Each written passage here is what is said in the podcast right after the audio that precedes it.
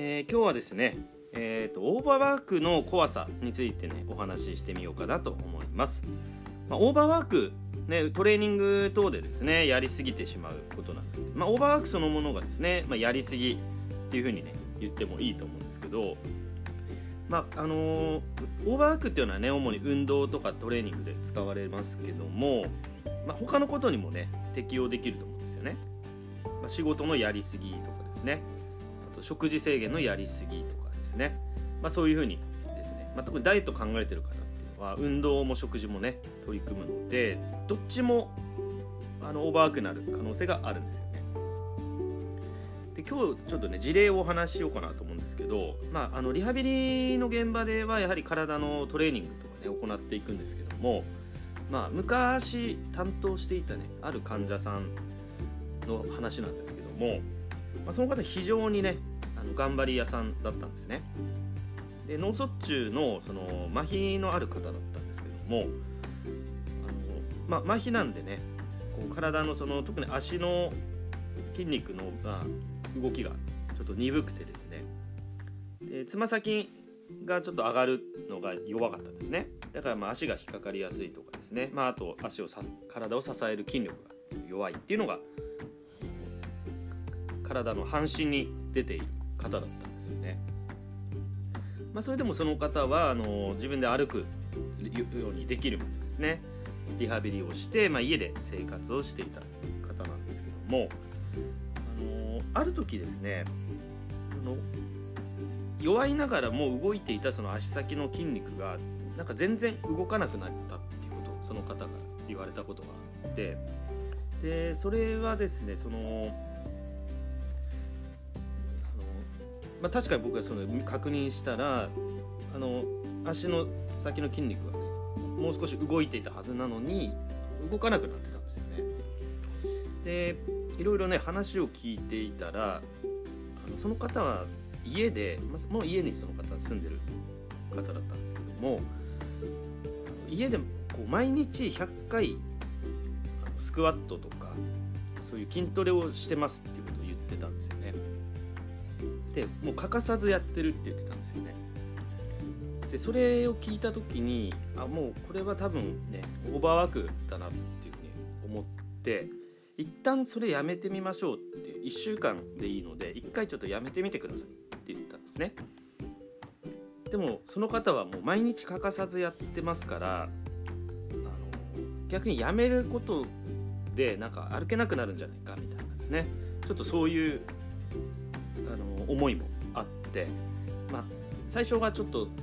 あの抵抗を示すような様子もあったんですけどもただちょっとその足のね状況があったので、まあ、本当に1週間だけでもいいので休んでみませんかっていうふうにねお話しして、まあ、実際休んでもらったんですよね。で次の1週間後にまた来てもらったらあの足がちゃんとやっぱりまた動きを取り戻してたんですよねまた動くようになってたんですよねでその方もまびっくりしてでやはりね、あの、運動をね自分でも取り組むっていうすごい素晴らしいことなんですけどもただ一方でその体にはねやっぱり疲労っていうのがこうどんどん蓄積してしまうんですね。なので、あの、それがですね本当に蓄積してしまうと動いていたはずの足がもう動かなくなってしまう。まるでそれは体がこう麻痺したような状態。筋肉がもう疲れ切って動きを動きがなくなってしまうっていうね。僕もそこまでね極端なあの事例っていうのはねあのあんまりたくさんはないんですけども、まあ、非常にすごい印象的な特にその方が本当にね頑張る方だったので気持ちはねすごい分かりますしあのそれだけ続けたことっていうのはなんか素晴らしいことだなと思うんですけどもただやっぱりですねその疲労の部分にも目を向けてあげないと全然こう自分の理想とするものとはねちょっと違う方向に行ってるっていうことなので、まあ、その方はそれで気づき気づいてですね毎日ノルマとしてっていうよりは自分の体の調子にね合わせてトレーニングできるようになったので非常にその後はね良かったんですけども、まあ、やっぱりこうオーバーワークっていうのはこう多くの場合こう良かれと思ってやってる場合が多いんですよね。あとはいろいろ不安とかあとそういう時ってこう専門家から言われて言われたことがあの原因とかきっかけになってることも結構あるんですよね。そもそもそのトレーニングをその方が自発的にねやりだしたのかっていうとそうではなくてあの入院してた時のリハビリの担当者からやっぱり言われたからやってたっていう。しかもその欠かさずっていうのとかもですね。まあその言われたから真面目にやってたっていうことなんですよね。でもそそこにやはりちょっと落とし穴があるというか、まあ、人間のねコンディションって常にそんな一定っていうこともないですしやっぱり調子いい時もあればね悪い時もあってでその時に合わせたその判断の仕方っていうのも合わせてお伝えしないとなんかとにかく頑張ればいいみたいな情報をね伝えてしまうとそれをね真に受けたっていうかね真面目な方ほどそういうオーバーワークのリスクってで結構ね脅すような専門家っているんですよね。なんかこうこれやんないと歩けなくなりますよみたいなあのなんかそういう脅しめいたねことをね伝える人もいるんですよね。まあ、ちょっとスパルタ的にっていうんですかねそういうことを言う方もいるんですけどもまあ、今回の事例からするとそれ逆ですよね、うん、むしろそれをやったことで歩けなくなるとこだったっていう話なんですよね。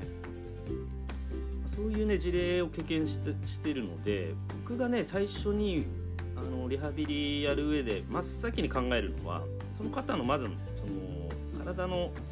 疲れ具合っていうかね体に無理がかかってないかもしかかっているんであればそれを一回取り除くっていうね視点なんですよね。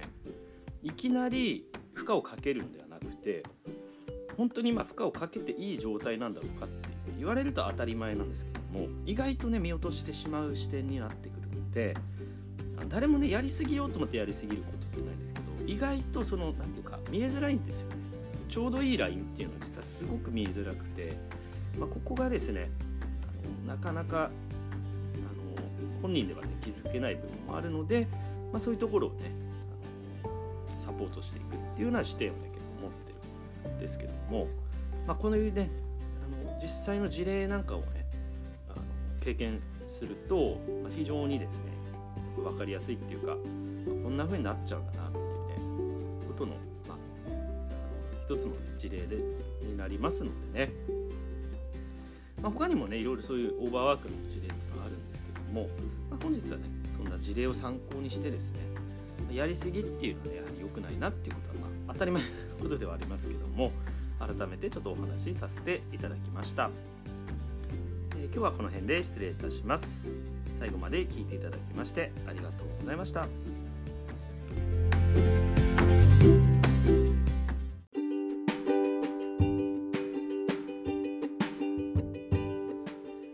このチャンネルでは食事運動思考の習慣で人生を変えるっていうことをテーマに配信しています。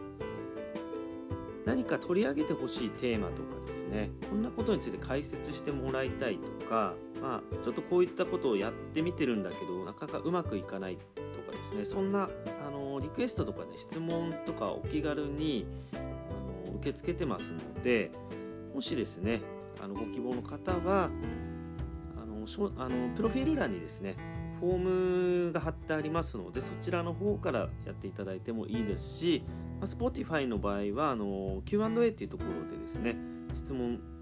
あの受け付けるようになってますので、まあ、そちらにお気軽にですね入れていただければこの音声の、ね、配信としてあのお答えしていきたいなというふうに思っています。まあ、あとですねあの個別に何かあのプライバシーに、ね、関わるような相談とかであればあの公式 LINE の方でもね受け付けておりますので、まあ、これもですねプロフィール欄にリンクの方を貼っておりますので、まあ、あの興味ある方はですね是非利用してみていただければと思います。で公式 LINE の方は登録していただくと腰痛とかダイエットに関するあのお役立ち情報をですね無料で配信登録したらすぐですね配信するようになってますので、まあ、それちょっと興味あるなっていう方は、まあ、そんな感じでもね全然構いませんので、まあ、お気軽に使ってみていただければと思います。ということでですね、まあ、これからも、ね、ぜひフォローしていただいてあの聞いてみていただければ、ね、嬉しく思います